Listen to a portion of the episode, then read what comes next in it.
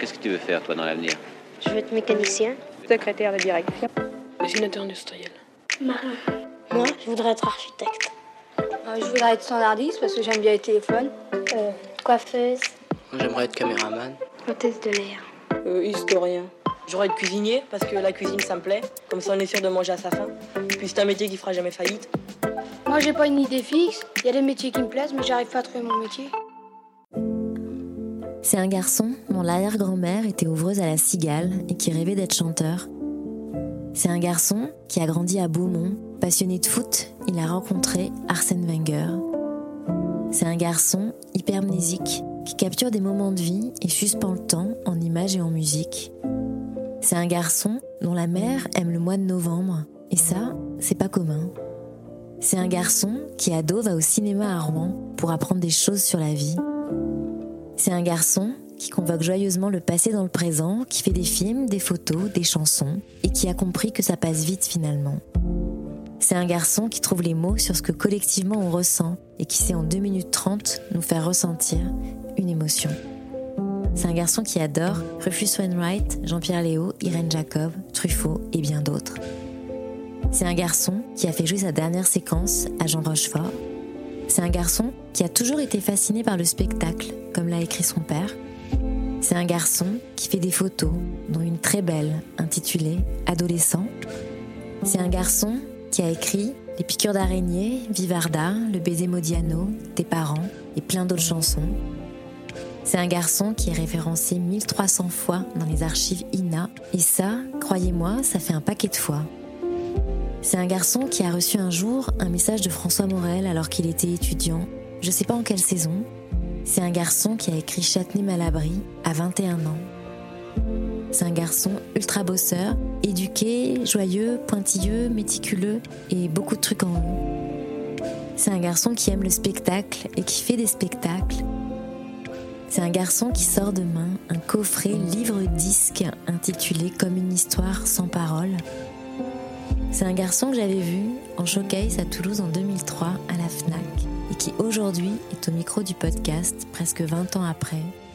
Parfois, la vie peut être surprenante. C'est un garçon qui, à 26 ans, a reçu la victoire de la musique et qui, depuis, a publié 7 albums, sans compter les lives, écrit 3 livres, fait 2 expos photos et réalisé un film. Ce garçon, c'est Vincent Delerme.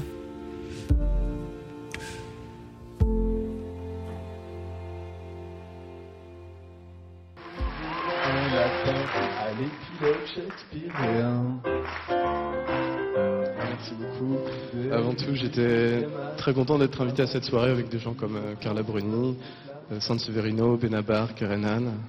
Et je sais que peut-être à travers cette récompense et un peu de façon plus générale, cette scène-là qui, est récompensée, en tout cas, c'est une idée que j'aime bien. Euh, voilà, comme c'est mon disque, je remercie les gens qui m'ont aidé à le réaliser, Vincent Frarbeau notamment et tous les gens du label Tôt ou Tard. Je suis content parce qu'il y a une, dizaine d'années, une récompense un peu équivalente avait été attribuée à Thomas Fersen. Et Thomas est la personne qui m'a donné envie de travailler justement avec tous ces gens dont j'ai parlé. Donc euh, je suis vraiment très content. 26 ans, Vincent Delerme, premier album, Voilà, première merci. victoire. Félicitations, bravo Vincent. Merci, beaucoup, Vincent. Merci beaucoup. On est parti avant la fin du monologue shakespearien. Parti avant de savoir le fin mot de l'histoire. Bonjour Vincent, Bonjour Elvire. merci beaucoup. Je suis très touchée que tu aies accepté de participer au podcast euh, sur le métier. Alors je me demandais à la question euh, qu'est-ce que tu fais dans la vie pour ceux qui ne te connaissent pas ou si tu voyages et que tu es à l'étranger? Qu'est-ce que tu réponds Sachant Mhm. que c'est une question euh, très française d'étiquette? Bon, en, en gros, en général, quand c'est sur des papiers euh, de passeport ou des trucs, euh, quand tu prends l'avion, on te demande, hein, c'est ta profession du père ou je sais pas quoi. Mais euh, bon, en général, on marque musicien. Qui est un peu curieux parce que moi, je suis plutôt quelqu'un qui vient euh, plutôt de. Enfin, en, même temps, euh, par dans le cadre des chansons, je fais toujours les musiques avant les, les mots, mais bon, suis quand même un mec qui a, qui a une culture de trucs à texte et compagnie. J'ai fait des études de lettres. Mais bon, musicien, c'est bien parce que bah, chanteur, c'est pas vraiment un truc que tu marques. Et puis, euh, puis musicien, c'est un, un peu large, quoi, voilà. Moi, je suis vraiment quelqu'un qui est lié à la chanson. Je dis ça d'autant plus que je fais aussi souvent des choses autres que des chansons, que ce soit des photos ou en temps un film et machin. Mais ma base, c'est vraiment ça. Professionnellement, c'est ce que je préfère. C'est ce que j'ai voulu faire. C'était le format que j'adorais. Donc, par exemple, j'aime pas euh, trop dire. euh, le mot auteur, compositeur, interprète, cette expression, par exemple, je, je l'aime pas beaucoup. Mhm. Parce que ça dissèque un peu tout. euh, genre, il y a l'auteur, t'écris ton texte, le compositeur qui fait la musique, l'interprète qui la chante. En fait, bah ouais, je suis un mec qui fait des chansons, qui les chante. Et je me souviens très bien, euh, par exemple, la première fois que j'avais publié un truc qui était autre que des chansons, c'était une pièce de théâtre au, euh, chez Actes Sud Papier, qui est une collection de théâtre. C'était un truc qui s'appelait Le, Le fait d'habiter Bagnolet, qui était une pièce Ah de oui. théâtre qui avait été jouée au rond-point, mais c'est assez tôt dans mon parcours parce que c'était euh, au moment de la sortie de mon deuxième disque, tu vois. Ouais, 2004. Et en fait, il m'avait dit on marque quoi à l'arrière, sur la bio? Et je, je lui avais dit bah, vous marquez euh, Vincent Delerme et chanteur. Et du coup, il a un petit peu grimacé, quoi. Et j'ai- euh, bah, il m'avait dit genre, euh, mais peut-être on marque euh, auteur, compositeur, interprète. Je dis non, non, euh, chanteur. C'est- pas la même idée. C'est Il y a un côté dans le chanteur, il y a un côté bête, il y a un côté enfantin, il y a un côté euh, devant ta glace. Et t'as voulu être chanteur, t'es chanteur, quoi. Tu vois, tu peux pas transformer ça en disant euh, bah, en fait, euh, ouais, mais il y a quand même une part littéraire. Et machin. Non, t'es chanteur, t'es chanteur, quoi. Et ça, c'était euh, tout petit, mais même avant l'adolescence, tu voulais être chanteur? Non, je voulais, je voulais faire des spectacles parmi d'autres choses, sans doute, parce que, parce que je me disais pas forcément que ce serait mon métier, mais j'adorais faire ça. J'étais très frappé par. euh, Mes parents m'ont beaucoup trimballé, voir des, des spectacles de théâtre, de chansons, de cirque. Euh, Le Mhm. cirque, c'était moi qui, qui, était, qui demandais, mais ça me mettait dans un état. euh, Mes parents, ça avait fait toujours marrer, quoi. Ils me parlent de ça. euh, ils, il paraît que j'avais les oreilles qui devenaient toutes rouges. J'étais complètement en, en ébullition, quoi, d'aller au cirque. Par le Et, spectacle? Par euh, oui, euh, un truc, le truc un peu clinquant euh, du cirque, j'imagine, qui est un, le truc un, peu- ce truc un peu too much de, de la- du bruit, du roulement de tambour, de- de- de- d'un truc qui va arriver, tu sais pas ce que c'est, d'une petite peur aussi, voilà. Ouais, des lumières. Ouais. Et d'ailleurs, mon père a écrit une fois un beau texte sur, sur le cirque, sur le fait qu'il aimait pas le cirque avant que je sois son enfant et que je lui demande d'aller au cirque. Que là, il s'est mis à adorer parce que j'adorais Mhm. et qu'une fois que j'ai eu grandi et que je suis plus allé voir du cirque, il a retrouvé ça nul à nouveau quoi. et c'était c'est un joli texte. Enfant, je n'aimais pas le cirque. Chez moi, on n'y allait jamais. Je ne me souviens pas même de l'installation d'un chapiteau, de la vague envie que j'aurais sûrement eue de voir les préparatifs, de désirer le spectacle. De temps en temps, à la télévision, je voyais la piste aux étoiles, avec le nom de Gilles Margaritis écrit et clamé au générique. Je trouvais ridicule l'agitation frénétique du petit chef d'orchestre à casquette qui poursuivait son battement rythmique en se détournant de ses musiciens pour adresser à la caméra un sourire béat. Monsieur Loyal, c'était Roger Lanzac, un personnage tout en long, teint farineux, un vieux beau cérémonieux à l'écœurante obséquiosité. Les clowns ne me faisaient pas peur, mais ils ne me faisaient pas rire. Curieusement, j'avais lu avec passion un livre intitulé Groc, ma vie de clown, mais ce n'était pas le clown qui m'avait plu, seulement le destin singulier d'un personnage parmi d'autres qui racontait sa vie dans un volume de la Bibliothèque verte. Il y aura ça et là, dans des romans pour la jeunesse, dans quelques films, les éléments d'un univers balançant entre les désirs d'imposer la féerie et l'installation d'un décorum opulent ou pauvré, mais toujours factice. Quelques mots se promèneront sur tout cela pour broder sur la broderie les yeux d'enfant merveilleux, notre âme d'enfant. J'ai eu un enfant. D'emblée, tout ce qui touchait au spectacle fascinait Vincent. Le cirque surtout. Les troupes de passage venaient s'installer sur la place de la Poste, au cœur de notre village. Dans la journée, une vieille camionnette passait dans les rues. Le cirque Zapata, des clowns, des animaux, des acrobates, des animaux. Une fois, une chèvre s'était enfuie. Elle était tellement nécessaire que le spectacle avait été interrompu. Tous les gens du cirque s'étaient lancés à sa recherche. Ils l'avaient retrouvée et on avait rallumé les lumières. Au seul mot de cirque, Vincent devenait grave, le regard brillant. Quand nous arrivions sur la place, ses oreilles étaient rouges d'émotion. Souvent, une sono braillait. En attendant qu'un pan de la toile se lève, Vincent dansait sur place, habité, silencieux, le regard ailleurs. C'était la fin des années 70. Les cirques familiaux avaient du mal à vivre, mais nous n'avons manqué aucun de ceux qui passaient à Beaumont. Et puis Vincent a traversé les années qui l'ont mené vers son désir de devenir un cirque à lui tout seul.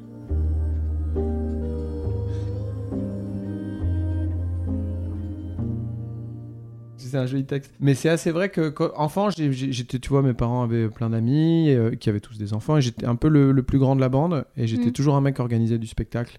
C'est genre, on s'enfermait dans la chambre. J'ai dit, ah ouais, toi, tu as, un peu, un peu, j'étais un peu casse-couille, tu vois. J'obligeais pas les gens, mais enfin, j'étais quand même celui qui drive et, et je disais, toi, tu vas faire ça, et puis il va se passer ça, et puis à ce moment-là, ta, ta, ta, je faisais l'ordre des numéros. Enfin, le, cette idée de, de faire du spectacle, parce qu'après, c'est des domaines où très vite, quand tu utilises certains mots, ça fait un peu connoté. Si tu dis musical, ça fait un peu poussiéreux. Enfin, Mm. euh, concert, c'est le mot que tu dis pour faire un peu plus. euh, Maintenant, ça a changé, mais quand j'ai commencé, on disait concert, ça faisait un peu plus moderne que de dire euh, spectacle. Mais non, c'est vraiment des spectacles. Et pour moi, ce que ça veut dire spectacle, c'est juste tu réunis des gens. à un moment donné, ça s'éteint, ça s'allume sur scène. Il se passe un truc qui n'était pas. Et tu sais pas ce que ça va être quoi. Alors évidemment, euh, moi je fais de la chanson, donc on sait que je vais arriver, que je vais chanter, mais j'ai quand même toujours essayé dans mes spectacles qu'il se passe des trucs qui sont un peu différents de ce qu'on attend, et... ça continue d'être le truc qui m'excite le plus. Bon, pour l'instant, ça se passe pas si mal. Euh, après, il faudra vraiment arriver à mettre rapidement en place un premier endroit dans le spectacle où les gens peuvent chanter. Parce qu'en fait, c'est la seule solution pour casser un peu la distance. Pour euh, briser la glace. C'est marrant cette expression. Briser la glace. Bah, là, le truc, c'est qu'il y a une chanson qui est bien pour ça, pour chanter. Mais euh, personne ne la connaît parce qu'elle est sur le nouvel album. En même temps, le texte est quand même pas hyper compliqué. Il faut juste répéter deux fois Pardon les sentiments. Tellement j'ai voulu éviter,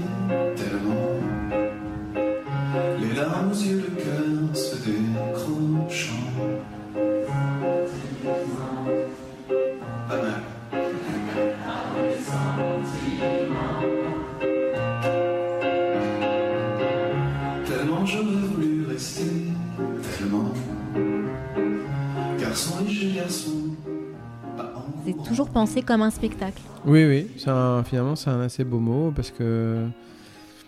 Ben, je sais pas d'ailleurs, euh, oui, ouais, c'est- je sais pas, je sais pas s'il y en a vraiment d'autres, mais sûr que concert ça emmène vraiment vers un côté très musical. euh, euh, Très et- tour de chant, ouais. Ouais, ouais. Et puis, euh, ouais, spectacle, ça reste ouvert. Après, c'est vraiment ça aussi une permission que, que j'ai eue au fur et à mesure des années avec euh, les gens qui me suivent. C'est que petit à petit, ça s'est ou- ouvert justement. Il y a eu euh, la possibilité de rajouter des, des moments où je dis des trucs en dehors des chansons, Mm. où on met des vidéos.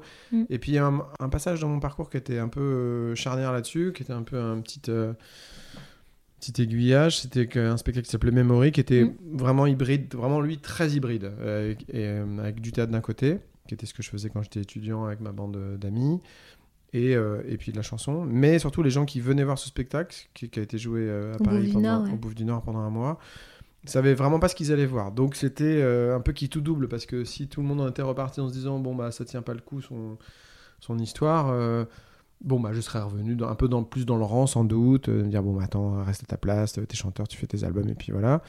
Mais là, ça a été une sorte de permission, comme les gens ont suivi, pour se dire qu'il y a des moments, je fais un truc vraiment, alors là, complètement en chanson, sans, sans astuce, et euh, et à d'autres moments, tu peux aussi faire autre chose, tu peux proposer autre chose, qui a toujours été... euh, qui est un vrai sujet en soi parce que euh, finalement souvent il y a ce discours un peu pratique de dire oui en France on met les gens dans des cases c'est très difficile d'en sortir et je trouve ça finalement un peu faux. Je trouve que c'est un truc qui est pratique à dire pour les artistes parce que du coup, ça fait qu'ils se disent euh, Moi, j'aurais adoré faire ça et ça, mais en Mhm. fait, on m'a pas laissé la liberté ou ma maison de 10 m'a obligé à ça. Enfin, euh, ma théorie de, a toujours été que, que c'est tellement du bol de, de faire des métiers comme ça que la- le minimum, c'est de se bagarrer pour, euh, pour fabriquer sa case et, et voilà. Et dans tes inspirations, tu parles beaucoup de Souchon, de Berger, de Barbara. Il y a un documentaire qui est sorti en 2002 sur toi qui s'appelle Vincent Delerme à un détail près, qui a été réalisé par Bruno Sevestre. Il y a un passage où tu fredonnes et jouer du piano debout. On va l'écouter.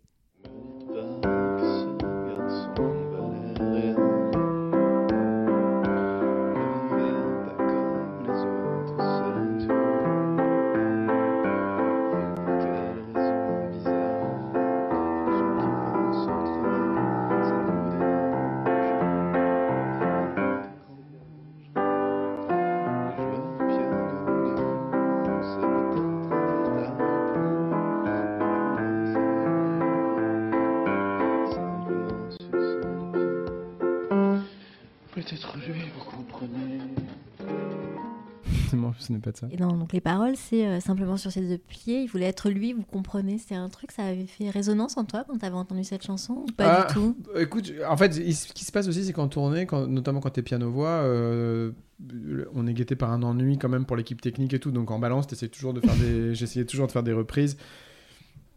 Et puis au-delà de ça, moi je suis vraiment quelqu'un qui s'est fabriqué en, en, écou- en adorant jouer des chansons des autres et tout. Donc Mm. je sais en jouer pas mal. Euh, donc donc c'est un plaisir de faire ça. Après, pour être franc, euh, Berger, pendant longtemps, je trouvais qu'il avait fait trop de chansons, euh, que j'adore, euh, Michel Berger, que j'adore, sur le fait d'être chanteur. Qui plaçait ça un peu trop haut, euh, celui qui chante est au-dessus de nous, il donne tout pour la musique, il jouait du piano debout, la groupie du pianiste, enfin tu vois, faut, faut oser quoi. Quand t'es pianiste, écrire un truc qui s'appelle la groupie du pianiste, ça me viendrait pas à l'idée. Mais, et puis il y a des trucs que j'adore, mais j'aime plus son côté, euh, voilà, des, des zones un peu. Il y a une chose qui s'appelle Pour me comprendre, on va dire. Mm. Pour me comprendre, il faudrait savoir le décor, le souffle de mon frère qui dort. Oh, Il y a des trucs, des fois, c'est très. Il y a un côté un peu enfantin dans sa manière de formuler les choses et euh, qui est, qui est très touchante. Mais par contre, euh, musicalement, oui, tous ces trucs-là, justement, euh, la du pianiste euh, numéro en, en tête euh, et, euh, et jouer du piano debout, c'est des, pff, des mélodies tellement, tellement géniales. Mais après, oui, je trouve ça incroyable de se dire, euh, tu vis avec une fille et tu fais dire, euh, il jouait du piano debout, euh, c'est peut-être un détail pour vous, mais pour moi, Ouais, ça, ça veut beaucoup. beaucoup. C'est dingue quand même Ouais, quand tu penses. dingue. Mais ça passe parce qu'il y a une sorte de, de naïveté un peu là-dedans et, et puis après, les grilles d'accords sont, sont dingues. ça nous dérange. Il jouait du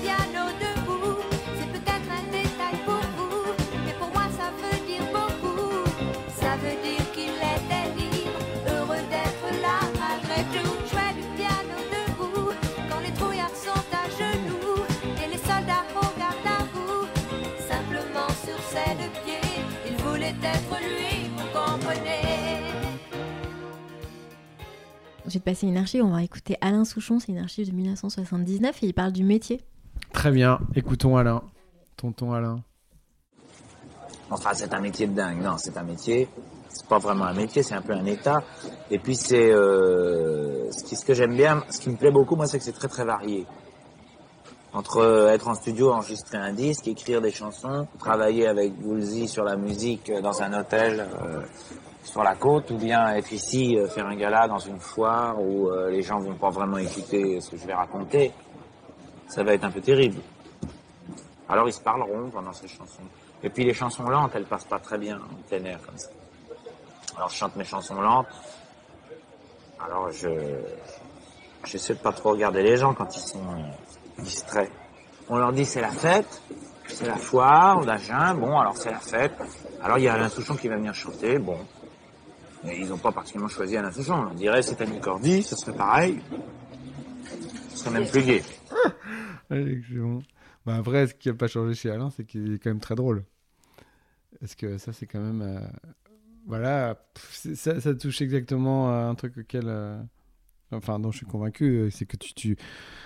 es en affection avec des chanteurs et des chanteuses parce qu'ils ont un truc qui, te. oui, qui te séduit, qui. Où tu te dis, ouais, ça doit être sympa de parler avec lui. Si j'étais à une, à une table de café avec lui, ça se passerait correctement.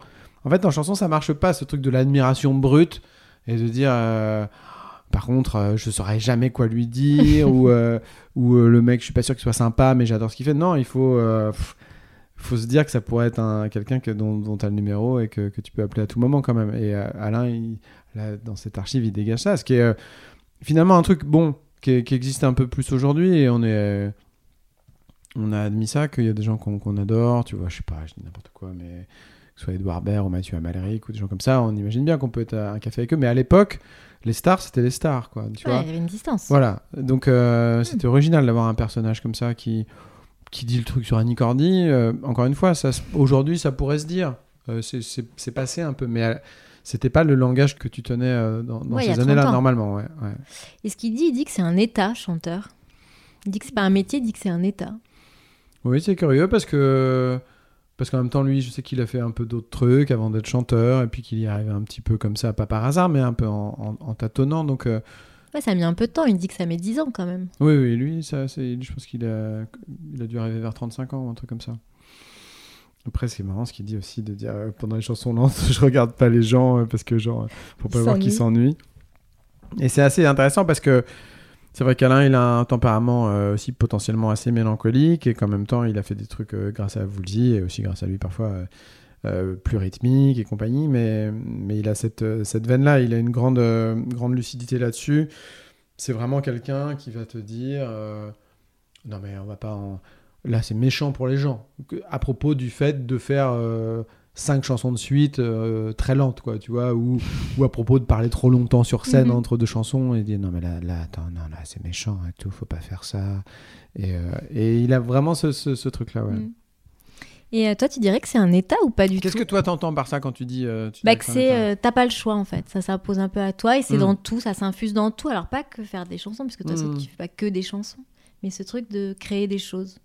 ah créer des choses ça c'est sûr C'est un état tout. enfin je sais pas si c'est un état mais en tout cas euh, c'est un truc que tu enfin là je me rends compte tu vois en ce moment je suis dans une phase où je crée pas parce qu'il y a euh, plein d'autres trucs qu'il faut faire et qui sont passionnants à faire mais euh, du coup tout est au point mort en termes de, de... après créer c'est pas c'est un peu un, un mot qui fait un peu peur ça paraît un peu genre le mec qui part sur Mars qui est dans une création Mhm. l'inspiration non c'est pas ça c'est juste tu fabriques un truc nouveau qui, qui n'existait pas ce matin et puis ce soir voilà ça, ça existe donc donc effectivement euh, de manière très euh, enfin voilà, si on s'en tient au mot, ça a été créé euh, à ce Mhm. titre-là. Donc c'est- vraiment un truc parce que quand tu es chanteur, il y a plein de moments où tu ne crées pas. Par exemple, si tu, as, tu fais un clip, si tu là en ce moment par exemple, j'ai compilé beaucoup d'archives que j'ai mis en place, enfin des trucs que j'ai fait depuis 20 ans et tout ça.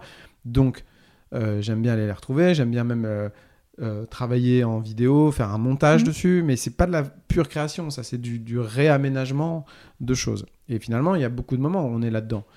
Euh, les moments où tu, tu inventes vraiment un truc, encore une fois, qui n'était pas là euh, 10 minutes avant et puis d'un seul coup qui est là, bah c'est pas si souvent. Et, et, et quand tu as le goût de ce truc-là, quand tu aimes bien faire ça, tout simplement, bah oui, c'est un truc que tu peux pas enlever en fait. Enfin, que tu.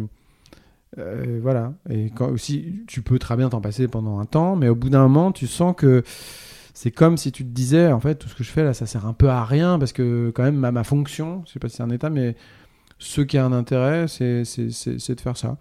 Après. Alain, je trouve qu'il est vraiment. euh, Je sais que ça, ça, le, ça le tient vachement, tu vois, quand euh, le, le fait, euh, quand il appelle, il dit toujours Mais toi, t'as as combien de chansons T'en es à combien? Ah Ouais. ouais, mais toi, t'en as fait 12, mais moi, j'en ai 12, c'est pas 4, moi, j'en ai 4. Et puis là, ça fait euh, celle-là, ça fait longtemps que je suis dessus. Enfin, tu vois, il pourrait se dire Ah bah ça va, je suis Alain Souchon, euh, j'en ai fait tellement que qu'en plus tout le monde aime. euh, euh, je me mets un peu en. Mais non, en fait, c'est-. Quand t'as ça en toi, c'est vrai que tu, tu, tu continues et puis ça te tient et puis c'est joyeux en fait parce que les fois où tu trouves quelque chose, t'es hyper content. Et moi, mes parents, par exemple, ils sont très, ils sont créateurs aussi à ce titre-là. Ils- Mon père, il n'y a pas de journée où il écrive pas. Donc, euh, par exemple, en vacances, en été, je passe une semaine avec lui chaque été. Ça me frappe vachement parce que pourtant c'est une semaine où il est content d'être avec moi, avec, euh, avec mes La enfants, famille, avec ouais. ma famille. Et, euh, mais euh, il va quand même écrire. Quoi. Il va pas se dire Ah bon, cette semaine-là, j'arrête tout pour, pour eux. Tu vois, alors que, que pourtant c'est évidemment ce qui compte le plus dans ces journées pour lui. Mais, mais c'est un. Oui, oui, ça, ça devient une sorte de roulement à billes qui. Et j'imagine qu'à un moment donné, arrêter ça doit être un peu synonyme d'une petite mort. Donc en fait, ça, Mm. ça, ça s'arrête pas. Et tu l'as toujours vu écrire? Mon père? Ouais. Non, euh, visuellement non, parce que je l'ai toujours su écrire. Euh, Mm. Parce qu'en fait, il se levait très tôt pour écrire avant d'aller donner ses cours. Mm. Donc, euh, genre, à mon avis, à 5h30, 6h du matin, tu vois. Mais c'était un modèle, mes parents, qui, qui étaient des gens qui font des choses, mais qui, qui veulent que ce soit mélangé à la vie. Donc, ma mère, elle, je la voyais dessiner parce qu'elle faisait toutes ses affaires sur la table de la cuisine, exactement, d'aquarelle.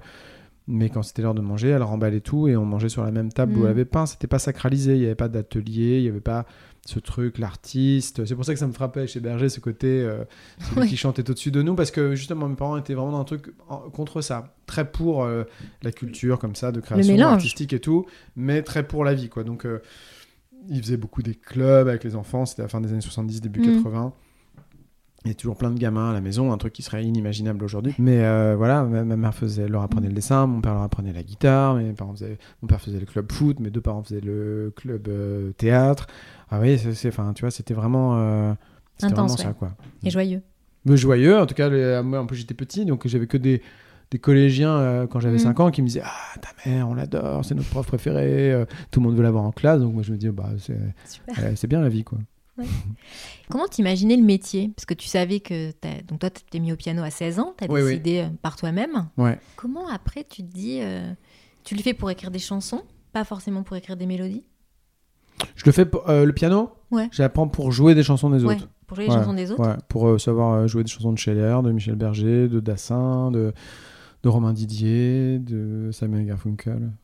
Et après, tu composes assez rapidement? Oui, oui, assez vite, ouais. Ouais, j'ai- tu vois, je suis retombé récemment sur des agendas de, de Bahut. euh, Il y a quand même pas mal de textes dedans. euh, bah, J'allais dire tourmenté, c'est pas le mot, mais très, très romantique. J'ai toujours été très attiré par euh, les filles, le sentiment amoureux, le... cet élan-là, tu vois, très jeune, j'aimais.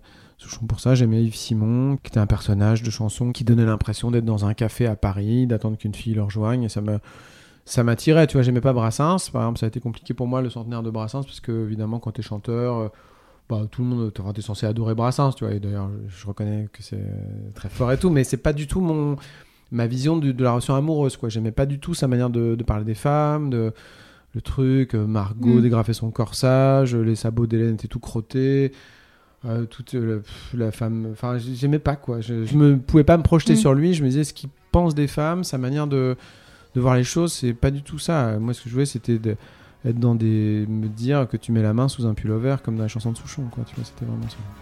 Il y avait des illusions dans ma main que tu laissais sous ton pullover.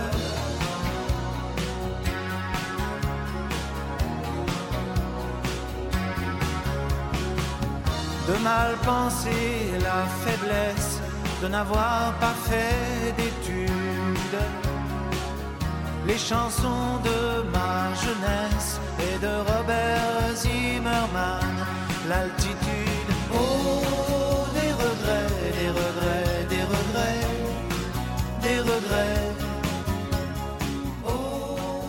Et Yves Simon, euh, lui aussi, il fait beaucoup de name dropping. Oui, énormément. Ouais, comme toi. le, le grand, le grand Manitou de ça. ouais. Ouais, un- c'était une inspiration, j'imagine. Bah oui, et puis je te dis, c'était un climat. C'était moi, j'étais, euh, j'avais un rapport à Paris qui était particulier parce que mes parents s'étaient connus à la fac de Nanterre et qu'ils Mhm. étaient, ma mère était parisienne et mon père de banlieue et qu'ils ont été nommés profs en Normandie. Donc moi, j'ai grandi en Normandie, mais avec tout le temps eux qui parlaient de Paris le soir, Mhm. de leur début amoureux. Ma mère qui me dit. euh, si un jour tu veux voir euh, à quoi ressemblait mon adolescence, tu regardes Diabolomande parce que j'étais dans la même génération que Diane Curis, donc euh, Mhm. tous les profs qu'on voit dans le film, le lycée Jules Ferry, ben, je les ai eus. Enfin, donc je fantasmais là-dessus, le, le cinéma de Truffaut, la nouvelle vague, qui d'une manière générale est quand même assez parisienne. Mais après, pour revenir à ce que tu demandais, bah, euh, à ce moment-là, je me disais, bah, j'apprends le piano pour jouer des chansons. Assez vite, j'ai écrit mes chansons. Mais par contre, le métier, euh, bah, ça me semblait abstrait à tel point que... euh, Enfin, tu te dis, mais par déjà, c'est une autre époque aussi. Parce que tu vois, euh, quand j'ai commencé à vraiment faire des chansons un peu plus sérieusement, c'est la fin des années 90, quand j'étais Mhm. étudiant. Et alors, à l'époque, euh, un truc qui a beaucoup bougé aujourd'hui et qui est sans, sans doute difficile à, à comprendre pour des gens plus jeunes, c'est euh, que euh, soit tu trouves une maison de disques, tu es signé par un label, et ça existe, un peu ou beaucoup ou moyen, soit tu n'es pas signé, et là, ça n'existe pas du tout. Mhm. C'est-à-dire qu'il n'y a que tes potes qui connaissent. Tu peux pas te dire, je vais me mettre en ligne hein, une chanson, et puis je vais me faire un, un début de... Enfin, je veux dire, tu pouvais pas toucher quelqu'un qui habitait à Montréal, euh, même une seule personne. Enfin, je veux dire, c'était, c'était- il fallait être signé, quoi. Et donc, c'était euh, tous les gens qui faisaient de la musique, le gros, la- le gros, le grand verbe, c'était euh, ça. T'es signé, t'es pas signé. Il fallait monter à Paris aussi. Monter à Paris, avoir euh, rencontré quelqu'un d'eux, c'était toujours cette histoire de dire, euh, ouais, il a apparemment, il a rencontré quelqu'un de chez Sony, de chez machin. Donc il y avait beaucoup ce, ce- ça prenait beaucoup de place cette chose-là. Et c'était euh, tu passais d'un état à un autre se- selon que tu étais signé ou pas, c'est-à-dire que tu allais pouvoir faire des photos, c'était une autre époque encore aussi pour ça, il y avait euh, Mm. il y avait- pas d'appareil euh, numérique de la même manière. Donc pour être- pour être pris en photo, il fallait bon tu peux avoir un pote qui faisait de la photo argentique et qui sympa te faisait quelques portraits. Mais mais tu vois, c'était tout était euh, tout était plus, plus, plus complexe quoi, des orchestrations, il fallait même pas y penser parce que les claviers synthétiques euh, Mm. pouvaient pas te permettre de faire une simulation d'orchestre à cordes comme tu Mm. peux le faire aujourd'hui ou à la limite des fois tu as même euh, ça arrive aujourd'hui qu'on se dise Bon, en fait j'aimais mieux le son de flûte euh, de la maquette que le- qu'une vraie flûte tu vois à l'époque c'était un peu tu pouvais pas Ouais, te c'est fou ça. comme la technologie a Oui, impacté oui, ça, le ça- métier. Ça, a bougé, ça, ouais, ouais. Et alors donc, il fallait être signé, mais pour être signé, il fallait un peu rencontrer quelqu'un qui, euh, par hasard, allait avoir vent de ce que tu fais. Et donc, ça passait par jouer dans des boîtes à chansons il y en avait encore un peu au début des années 2000. Donc je suis venu à Paris pour, euh, pour jouer Ouais. dans des boîtes. Tu te rappelles les dates? Des dates, non. Enfin, oui, le, le- Certaines, je me souviens que 99 sans doute, ou 98, et il y avait un truc qui s'appelait le, le Limonaire, qui est vers le quartier des Passages, vers le passage Jouffroy. Et, euh, et là, c'était, euh, je me souviens, c'était des soirées qui portaient un nom. Cabaret Soupe, ça s'appelait. Mhm. Cabaret Soupe, en fait, les gens mangeaient en même temps, toi tu jouais sur le piano. Et le jeudi, en fait, il y avait euh, trois. Ils auditionnaient trois personnes, enfin, ils Mhm. faisaient auditionner en public, Mhm. tu vois, tu, tu passais Ouais, un- comme un stand-up un peu. Voilà, et après, la personne qui avait le mieux marché, ou en tout cas qui avait eu les faveurs du programme du mec qui bossait là-bas, euh, était programmée en solo, euh, genre, je sais pas, le samedi ou machin. Et, et je me souviens que j'avais fait le truc, et je m'étais dit, putain, bah franchement, j'ai vraiment, euh, j'ai vraiment tout défoncé par rapport aux autres, quoi. Enfin, franchement, j'étais euh, vraiment le mec qui, avait, qui avait un peu tiré son épingle du jeu ce Mhm. soir-là. J'étais sûr que c'était bon, quoi. Tu vois, le mec était venu me voir me dire, ouais, c'est vrai, le public était à fond avec toi, mais, mais je pense que c'est quand même euh, pas prêt, tout ça. Putain, je me suis dit, ah la vache. Ouais, la douche. Et ouais, ouais. Et c'était un mec qui lui-même faisait des chansons, en fait. euh. Et d'ailleurs, c'est drôle parce qu'après ce gars-là, je me souviens, il est venu voir quand, on est, quand j'ai joué à Paris au, à l'Européen avec Jeanne Chéral pour le Mm. premier album. Il est venu avec sa copine et, et puis un il vient me voir dans le, dans le hall à la fin du concert et il dit à sa copine Ah bah tu vois, c'est quand même incroyable parce que il était pas du tout prêt euh, et puis maintenant, il tu vois, j'avais envie de dire Bah mec, euh, t'es gonflé. Mais en tout cas, voilà, c'était. euh, Mm. Je te disais ça, donc boîte à chansons, ou d'un autre côté, rencontrer quelqu'un miraculeusement qui allait t'aider. Donc je me suis dit, bon bah, pour être franc, mon père à ce moment-là avait déjà publié, donc je me suis dit, bah, je vais, je vais lui demander de me pistonner pour faire un stage dans l'édition, parce que Ouais. Paris, ça doit être un peu. euh, Tout le monde se rend compte, voilà, quoi. Il y a cette idée, cette croyance. être. Et donc je me souviens d'un soir où je suis euh, aux éditions Stock et je vais dans Mm. le bureau de la directrice qui n'était pas là pour fouiller dans son répertoire. Ah ouais Pour regarder les. Pour... Bah ouais, tu sais, quand t'es motivé. euh. Donc là, je voulais trouver des numéros de gens euh, Mhm. du métier, quoi. Et son répertoire, c'était. euh, C'est pareil, c'est putain, le mec, le mec qui est né en 1912, mais le- ah, c'était ces Bah, trucs en papier, papier, quoi. oui, Voilà, bah oui, donc avec tu fais, ABCD, tu, tu oui, fais je vois tourner le truc et voilà. Ouais. Et donc, et je me souviens très bien que le, le seul nom qui avait lié à la chanson, c'était Sappho, qui est une chanteuse Mhm. vraiment euh, bon, très pointue et qui qui est pas la personne qui en, en 1999 pouvait t'aider à trouver une maison de Mhm. disques, tu vois. Donc je m'étais dit ah oui en fait euh, c'est quand même deux domaines euh, bien distincts l'un de l'autre. Et donc après bah, il a fallu un peu attendre. Et... Mais c'était oui c'était d'autant plus abstrait que euh, par rapport à ta question sur comment tu te représentes les choses, c'est que la scène, enfin la façon de produire des disques dans les années 90, c'est un moment où la musique est très clean, où euh, les Mm. clips sont très un peu glacés. euh, Il y a les comédies musicales d'un côté, tout le truc, les trucs d'Obispo, de les Dix Commandements, Mm. le Notre-Dame de Paris, les, les chansons de Zazie, qui est là un peu la grande chanteuse des années 90 en variété française. Et tu vois les clips de Zazie où elle est à moitié en train de de marcher Mm. dans des miroirs qui reflètent. Je me souviens, je sais pas, il y avait qu'est-ce que c'est le groupe Native. Enfin, tout ça, c'était quand même très. euh, quand tu fais des trucs très spectacle, justement, un peu, un peu théâtre, un peu t'arrives au piano et machin, euh, c'était très très loin, quoi. Donc je me disais, euh, Oh, pff, ça, c'est comme si t'es- pas découragé à l'avance, parce que tu vois, j'avais vraiment du jus et puis j'ai fait le truc à fond, mais. Mais euh, maintenant, quand j'y repense, je me dis, euh, oh là là, il fallait vraiment, fallait Ouais, vraiment y fallait- croire, quoi. Ouais, fallait vraiment y croire. Et à la fois, il fallait être le premier aussi. Parce que Ah si oui. t'avais eu quelqu'un qui fait comme toi, Ah oui. J'ai senti que j'étais prêt à un moment donné. Enfin, euh, voilà, ça veut pas dire que, que ce que tu penses que tu fais est, est génial, mais que en tout cas par rapport à ce que tu as à faire, bon bah tu pourrais commencer là. Et je me disais, putain, là s'il y a un mec qui arrive qui est tout seul au piano avec une chemise noire, euh, qui se réclame un tant soit peu de Barbara, de cette scène-là et tout, euh, c'est foutu. Il n'y a pas la place pour être 12 là-dessus. Il y avait un truc qui m'a beaucoup marqué, qui était, j'avais été voir le L'âge des possibles, le premier Mhm. film de Pascal Ferrand, et, et dans ce film, euh, il y a un moment donné, enfin moi je l'ai vu, j'avais genre 20 ans, et euh, elle avait filmé une classe de, qui était à Strasbourg, une classe de théâtre, qui était vraiment l'école de théâtre que, que Bah, tout le monde voulait avoir, aller, parce que tu avais l'impression que si Ouais. t'allais là, c'était bon. Quoi. Mm. Et donc c'était quand même un peu un- une sorte de truc un peu mythique, et là-dessus elle les filme, et dans le film, à un moment donné, il y a une scène de karaoké, et ils vont dans un bar, et il y a une fille, la fille qui est un petit peu ronde dans le film et tout ça, qui, euh, qui chante euh, de mémoire, je crois que c'est La Bohème et Toulouse de Nougaro. Ah ouais. Et euh, les gens, enfin c'est le souvenir que j'en ai, ça se trouve c'est pas comme ça complètement.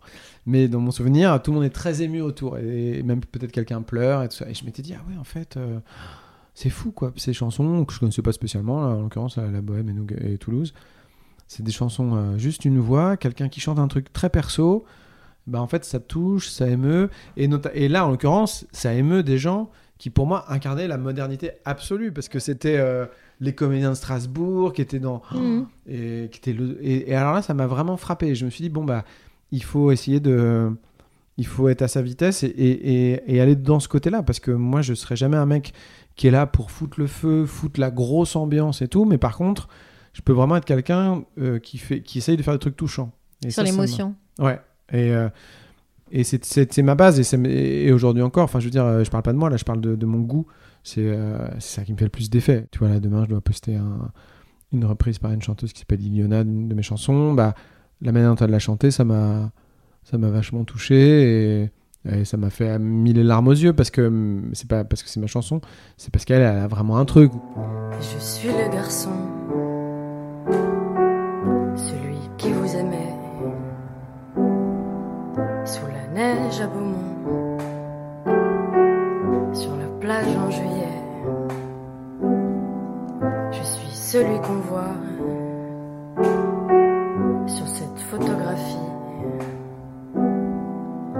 Cowboy, cousin Thomas, panoplie. Je suis le garçon, celui qui vous aimait. Ça me c'est ce que je préfère. Ça te Je me- bouleverse. Enfin, le fait d'être bouleversé, c'est ce que je trouve le plus fort. Je trouve ça plus fort d'arriver à me faire pleurer que d'arriver à me faire danser, même si j'aime bien danser mais mais mais voilà, je trouve que c'est ça s'invente pas parce que faire pleurer, tu peux pas te dire tiens bah alors euh, je sais Mhm. comment on fait, on met une ligne de basse comme ça et tout ça Mhm. alors que bon, faire danser c'est un peu plus euh, programmable. Enfin assez vite, je me suis dit quand même que c'était pas rien quoi de- d'être là, euh, la vie tu vois, on parlait de Souchon quand j'étais enfant, même euh, le, le premier accès que j'ai eu à lui, c'était mon père qui écoutait cet album qui s'appelle Toto 30 ans rien que du malheur et qui était dans lequel par exemple il parle de son enfance justement, il y a une chanson qui Mhm. s'appelle Le dégoût par exemple où il parle de ça, du fait qu'il a toujours été un peu comme ça, une petite, euh, un petit dégoût de la vie euh, dès, dès l'enfance et je me dis ah putain ouais d'accord, donc là j'ai l'âge dont il parle dans la chanson, donc euh, je me disais, ah, c'est pas rien parce que ça veut dire que même des adultes en fait finalement plus tard reviennent Ouais. à cet âge-là, Ouais. donc c'est un truc qui est pas à banaliser. Et, et le ressort de tous les spectacles que j'ai pu faire depuis toujours, moi, ça a toujours été que les gens en ressortent en se disant Putain, on est, on est en vie, c'est maintenant, et, et il faut vraiment. C'est pas dans le sens euh, Allez, Carpe Diem, il faut profiter, c'est genre. euh, c'est pas rien, quoi. C'est pas un truc à brader, et, Mm. et ça vaut quelque chose, même si, même si on passe tous par des moments où on est plus ou moins heureux d'être- dans cette histoire, mais, mais euh, ça va trop. Enfin, la la hantise, c'est les gens qui disent à 70 ans, en fait, j'étais complètement con. Euh, Ouais, j'ai raté ma vie. Ouais, je suis passé à Mm. côté, j'aurais j'aurais voulu faire ça, je pensais que j'avais le temps, puis en fait, là, j'en ai 74. Et... Mm. Ah, ça, pour moi, c'était, ça a toujours été une hantise euh, totale. Tu vois, j'ai fait Châtenay-Malabry quand j'avais euh, Ouais. 21 ans, pe- pour m'éviter d'avoir euh, la pensée Châtenay-Malabry plus tard, je pense.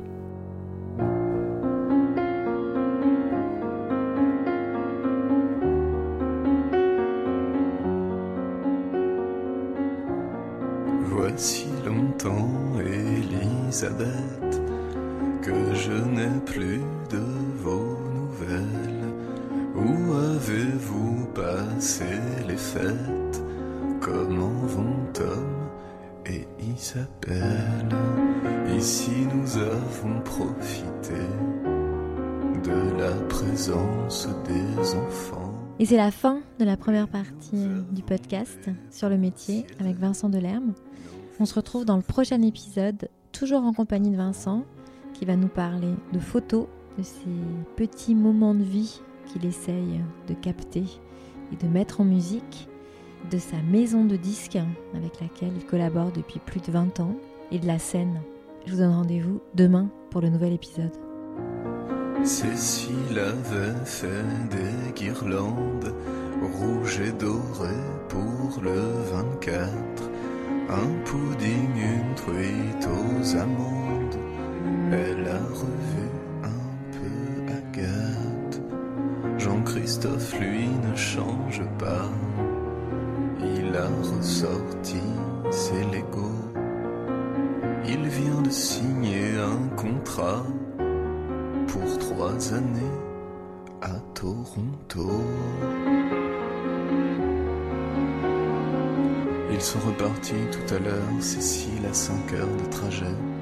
Ils sont repartis tout à l'heure. Et je repensais.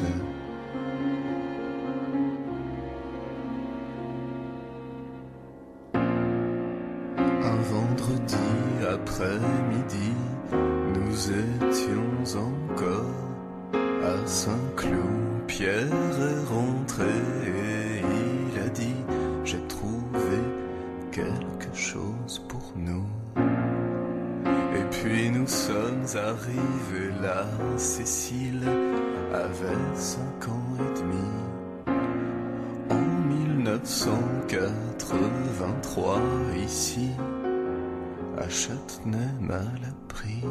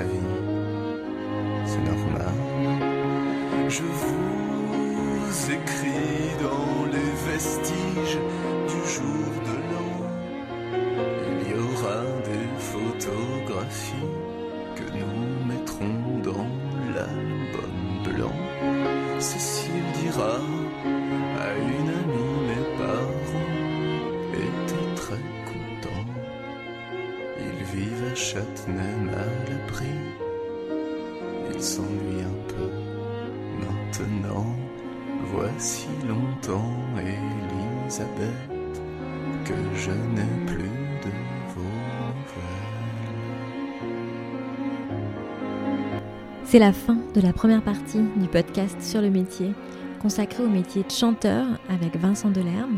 Dans l'épisode suivant, vous entendrez les témoignages d'Irène Jacob, François Morel et Claude Nory, entre autres, qui parleront de Vincent et de son rapport au métier.